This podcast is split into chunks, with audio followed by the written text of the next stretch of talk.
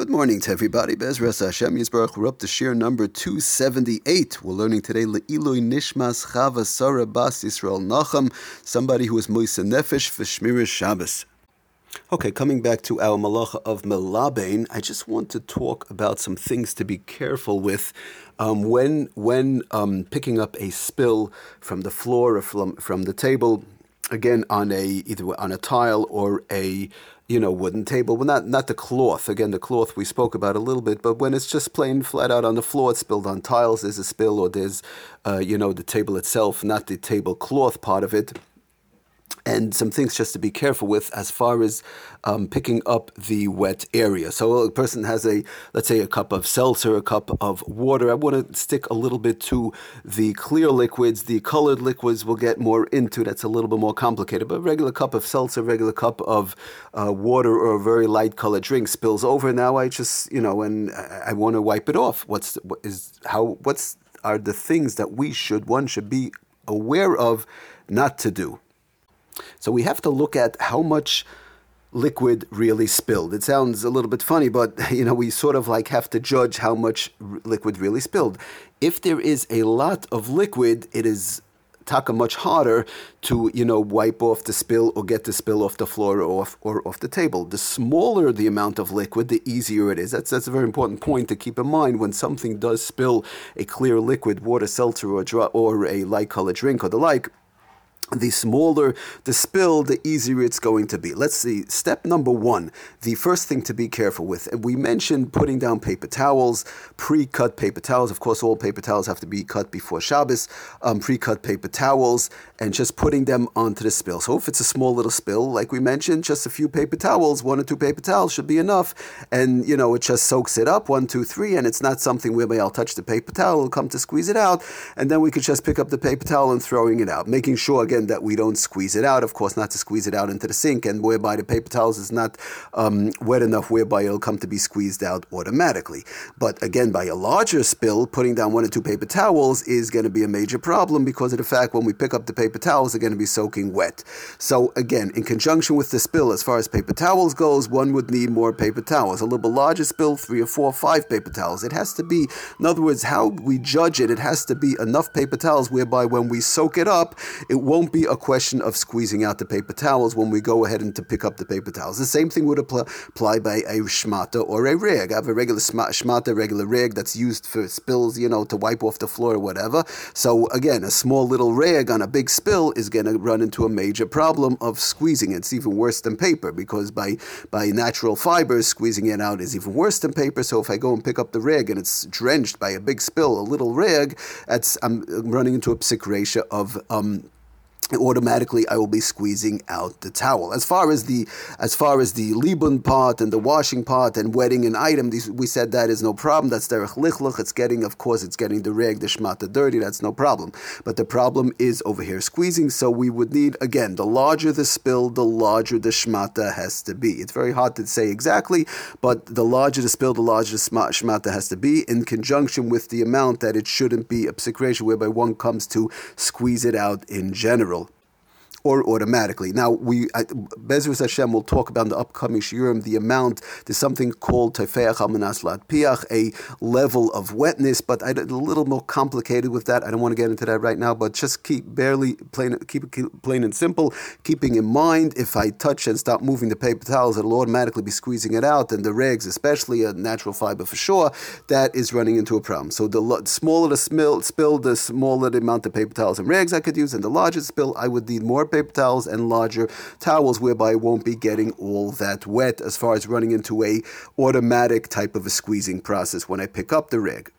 And the other thing is also with a reg, the, the Sefer Lamed Tes Malachas points out that you're starting to move around the reg to get the whole spill. Again, you're going to come to squeeze it out also. So that's also part of it, not just the picking it up after you wiped up the spill, but while one is actually wiping the spill, he's going to squeeze it. So again, we have to keep that in mind. Just to read the Lashon from Sefer Lamed Tes Malachas, however, one may gently wipe any size spill as long as the rag is large enough to absorb the entire spill at once without the need to wring it out. Uh, and he won't come to wring it out automatically also. Similarly, one may use many small rags at one time to wipe a large spill as long as collectively they can accommodate the spill at once. And again, one won't come to squeeze it out automatically by touching it. The next thing to be um, aware of, and that is Sefer Lamed Tes Balach, is just to read the Lush, and he brings it down. A linen or wearable garment, whether clean or dirty, may not be used for soaking up water or clear liquids from a spill even though one will say, what do you mean? This is derech lichloch. This is not wetting a garment for cleaning. This is the opposite. We said to make something dirty is no problem, but deliberately wetting a wearable garment, something that's a wearable garment, even in a derech lichloch manner, is nevertheless also midrabanim because of the fact that since the garment is used for wearing, there's a strong possibility that it will be needed and one may come to wring it out and we'll do an action to make it dry quick, quickly. And we mentioned that is the Isra of Shema Yischot. One might come to squeeze out the garment. So he brings a nice example that one may taka not wipe up a water spill with a regular linen tablecloth or with one's shirt. One has a shirt with one's blouse. One may not wipe up the spill. Um, somebody has pajamas, for example. It's late at night. He'll use his pajamas. You know, he'll move it over and start wiping the spill. One may not do that. Again, there's a gezerah that Shem Yitzchak, one might come to squeeze it out because it's an item that a person needs to wear and needs to use. He says, however, a hand towel, for example, that is not a garment, or a garment that is no longer in use and has been cast aside as a rag may be used for wiping, then, then that may be used for wiping spills let's say somebody has, for example, an undershirt. So to wipe up an undershirt that one wears, that should not be used to use the undershirt. But let's say an undershirt, many times people use old undershirts or whatever the case is, or they're, they're being thrown away, they're being thrown into the wash and stuff like that. It's becoming a shmata. It is a shmata, so to use that would be okay because of the fact that once a garment is no longer wearable, like an undershirt, for example, in such a case, there's no particular need to have it dry. We're not afraid one might come to squeeze it out. And there's, uh, consequently, there's no reason to fear that one may come to wring it out to be able to wear because it's made. It's, it's, that's his shmata. So therefore, old shirts, pant, old pants, old old undershirts, like we said, um, these things that were set aside as rags would be allowed to be used to wipe up the spill just not, not using something that one still wears at some point.